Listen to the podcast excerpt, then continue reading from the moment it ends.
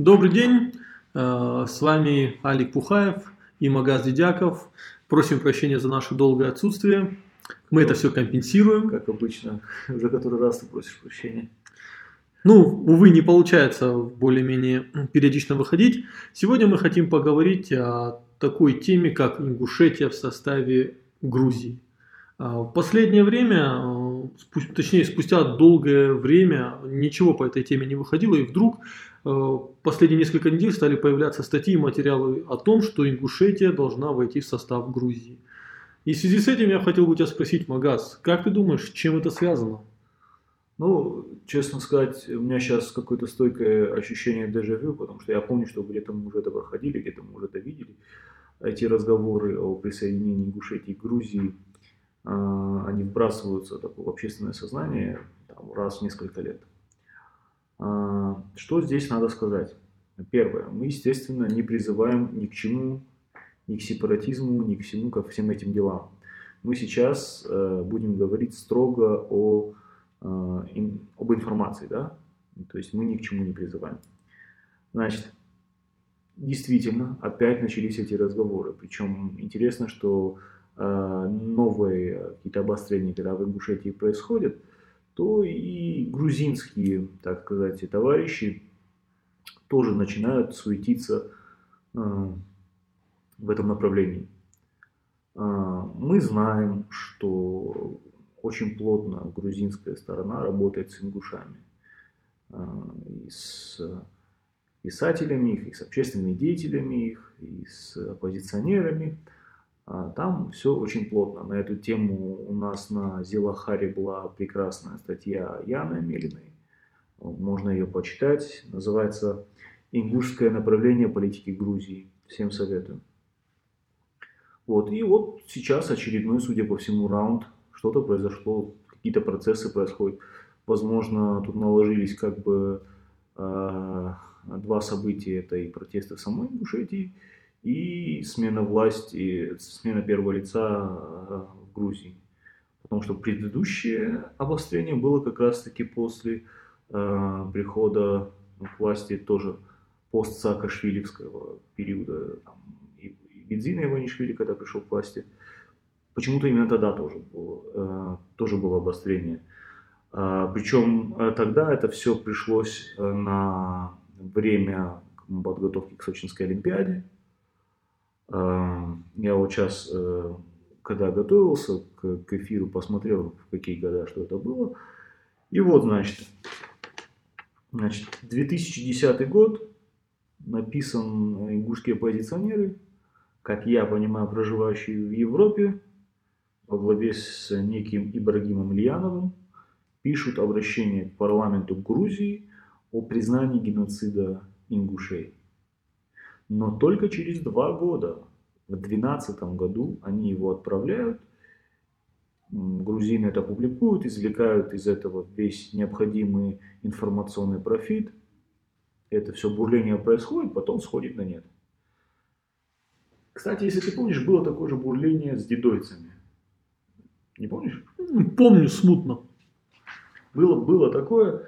А, они тоже объявили, что хотят присоединиться а, к России, потому что Дедойцы, кто, кто не знает, это такой небольшой а, народ в Дагестане, близкий к аварцам, а, что они хотят присоединиться к России, потом фу, к Грузии, потому что Россия не решает там какие-то проблемы.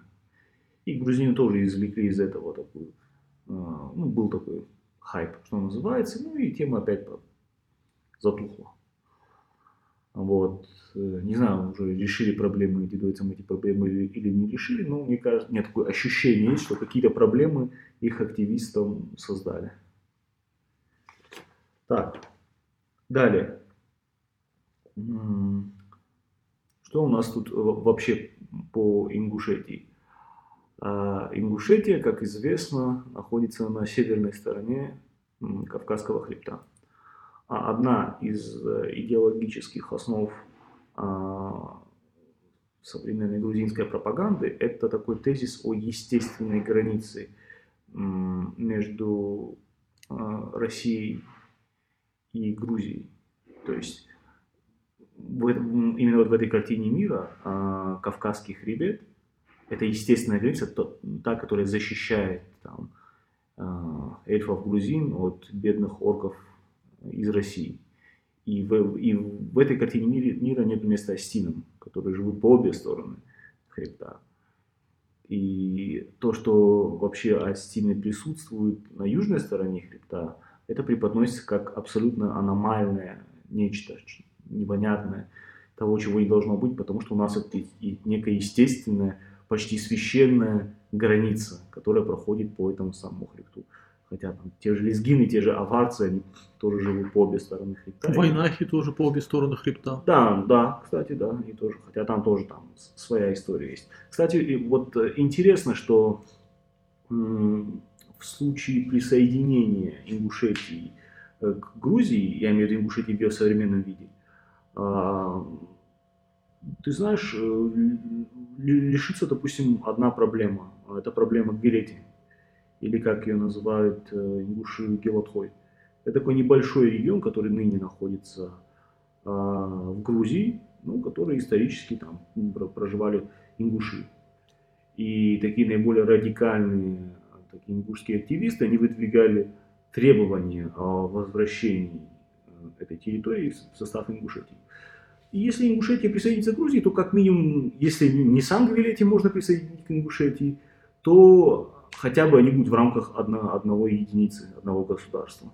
Тоже вот такая, знаешь, проблема решается. Если говорить гипотетически, то при присоединении Ингушетии и Грузии получается один такой длинный войнарский регион от Панкисии до Ингушетии. Я правильно говорю? Ну, да, да, да. Ну, гипоте... мы разговариваем такая только гипотетически. Такая, да, да, такая интересная войнарская загогулина. Так, э, я просто к чему это веду? То, что вот этот вообще э, грузинский тезис о естественных границах, он абсолютно смешон. А, потому что тот же самый Тершегон, исторически осетинская земля, а, которая сейчас находится в составе Грузии, а, она же находится на севере, то есть на северном хребте, на северной стороне хребта ничего, как бы никаких э, вопросов у них это не вызывает. Далее. Насколько мы помним, грузины претендовали на Сочи. А, просто погуглите, что такое сочинский конфликт периода гражданской войны. 1918-1919 годы, если я не ошибаюсь, да? Они просто оккупировали этот город. Да? И там их выбивали потом долго. А, ну, в целом это вот наша историческая земля, ну, по, по их пониманию, да. А, и я, кстати, очень удивлялся, когда черкесы радовались признанию, что грузины признали геноцид черкесов. Э, вспоминаю, что грузины одновременно утверждают, что территория, ну, большая часть территории Черкесии, это на да. самом деле часть грузинского э, царства. И даже мне вот грузины упорно доказывали, что Сочи, Сочи как-то по-грузински переводится, хотя, ну, очевидно, что все топонимы в этом регионе, они имеют, ну, однозначно адыго-абхазский, ну, основу. Ну, смотри, Сочи здесь, э, они делали упор на то, что вот э, конечное «и» это признак э, грузинского топонима. Там Тбилиси, Кутаиси, они делали на этом упор. Есть и такие теории. Мы же здесь не будем этимологией слов заниматься. Мы просто смотрим на факт. Че, э, Сочи находится, никто же, надеюсь, не будет с этим спорить, не на Южном Кавказе. Соответственно, тезис о том, что это естественная граница, священная, всегда такое была, оно не выдерживает никакой критики, даже если исходить с точки зрения того, что писали грузины еще по историческим меркам совсем недавно. А, ну, я Кстати, думаю... хорошо, что ты вспомнил э, вопрос э, признания Грузии геноцида черкесов. Ведь произошло это, если мне память не изменяет, в 2011 году. Кстати, еще раз, в 2010 году, в 2010 ингушская оппозиция пишет э, письмо в парламент Грузии о признании геноцида. В 2011 году они, грузины признают геноцид черкесов, и в 2012 году ингуши посылают это самое письмо и просят их э, признать геноцид ингушей тоже. То есть я вообще не люблю эти э, разговоры западных угловодов туда-сюда, но здесь видно какая-то скоординированное действие, какая-то скоординированная работа. Судя по всему, грузинские спецслужбы э, там очень предметно обрабатывали все, что надо обрабатывать и в, и в Ингушетии, и в Черкесии.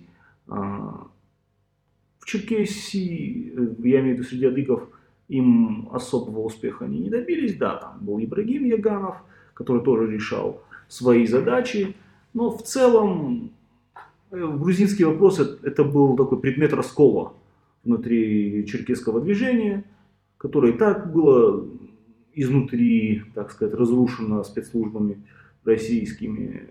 И еще вот этот вопрос, плюс абхазы обиделись. И абхазы вот, конкретно обиделись. Да, тут все это как-то в один клубок сплелось. И здесь э, не получилось такой монолитности, здесь не получилось такого какого-то какой-то определенной позиции в целом у черкесов. А ингуши это совсем другой кейс. Тем более сейчас э, ингуши еще больше э, обижены на, на российское государство. А вот это... И на российское государство, да, Чеченскую республику. Да, ну сейчас, как сказать, был же своего рода такой конфетно-букетный период между Грузией и Чечней, ну, период Ичкерии, да. Мы все знаем то, что Гамсахурдия э, и... Жил в доме, вот в дворце, президентском дворце у э, Дудаева, да, и я смотрел да. э, интервью Дэни Дудаева, где он рассказывал, как он с сыном Гамсахурдия, Георгием, они вместе по этому дому бегали. Да, да, да, да, да, да, да. Есть эти фотографии знаменитые, то есть, ну, понятно, что как бы общие враги сближают. Вот. Ну, сейчас, э, так как у нас Чечня теперь э, форпост в прямом смысле России в регионе, то грузин, грузинский интерес к Чечне, он очень сильно подостыл. Тем более после истории с Панкиси, да, с боевыми действиями фактически, которые там происходили. Все это очень остыло. Но ингуши сейчас это именно та цель, которая очень удобна для работы с ней с этим материалом легко работать. Там, как говорится, подготовлено все до нас. Как, можно в фильме «Украли все до нас». Ну, да. да тут, тут, такая же, тут такая же история. И я хотел бы еще. Можно я похвалю грузин? Конечно. А, вот надо все-таки понимать, что ну, грузины, они все-таки над какими-то личными обидами и прочими. А, Яганов а, прекрасно убивал грузин в Абхазии. Да.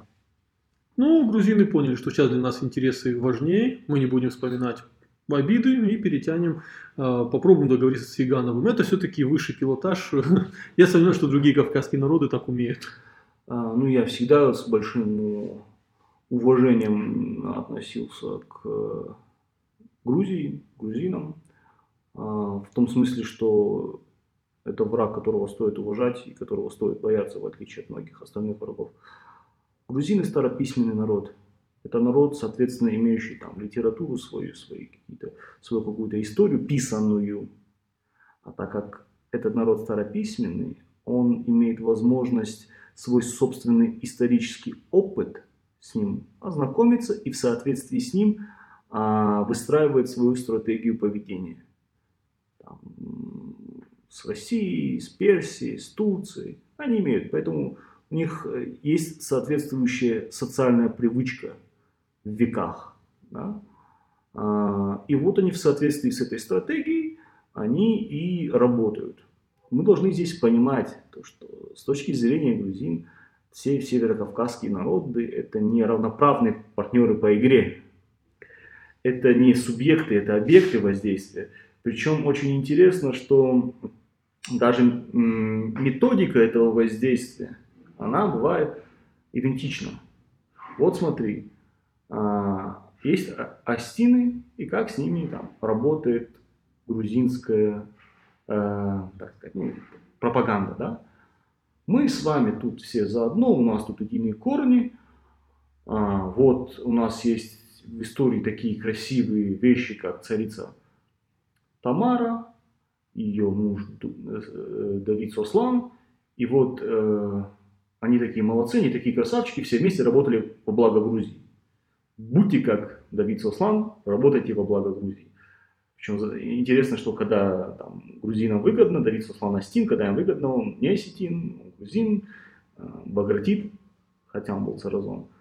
А, то есть вот так работа выстраивается. Теперь мы видим, что абсолютно по этому же лекалу выстраивается работа с ингушами.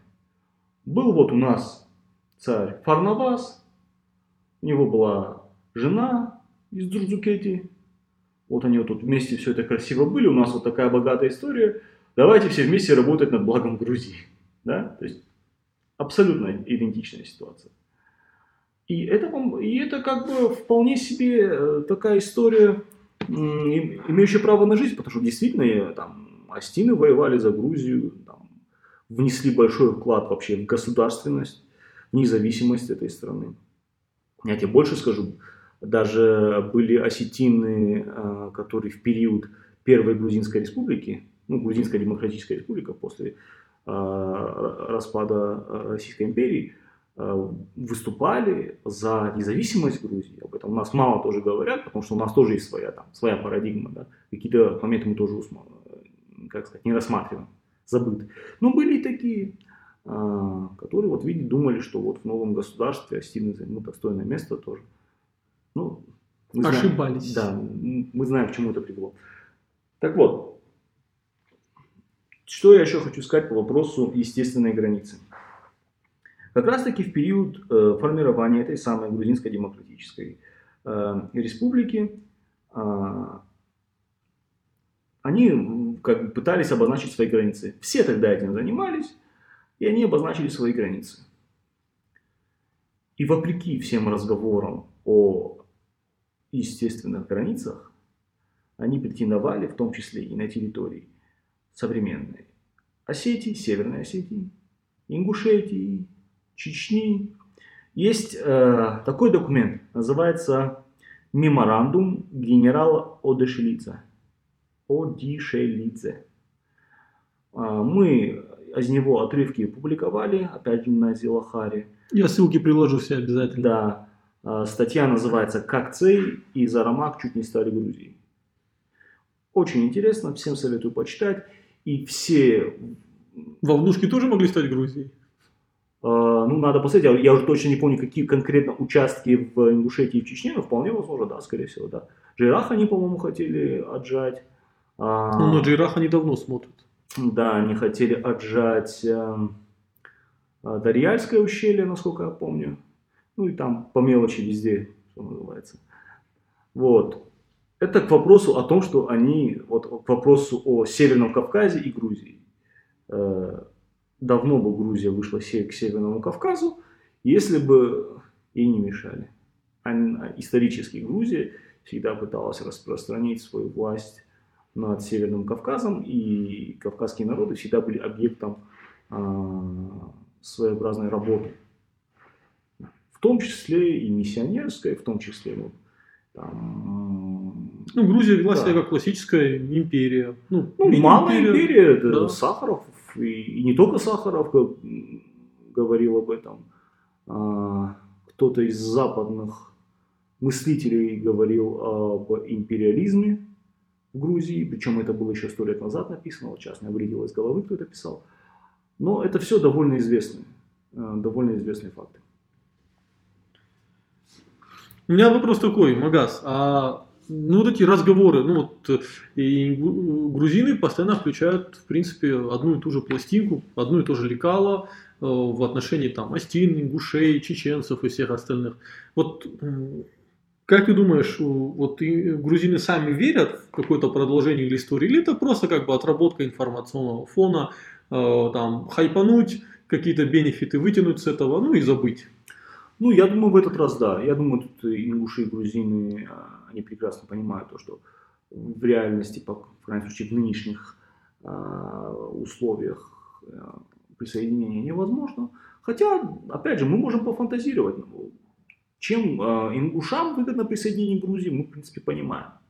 А вот чем Грузия, Грузии выгодно присоединение Ингушетии?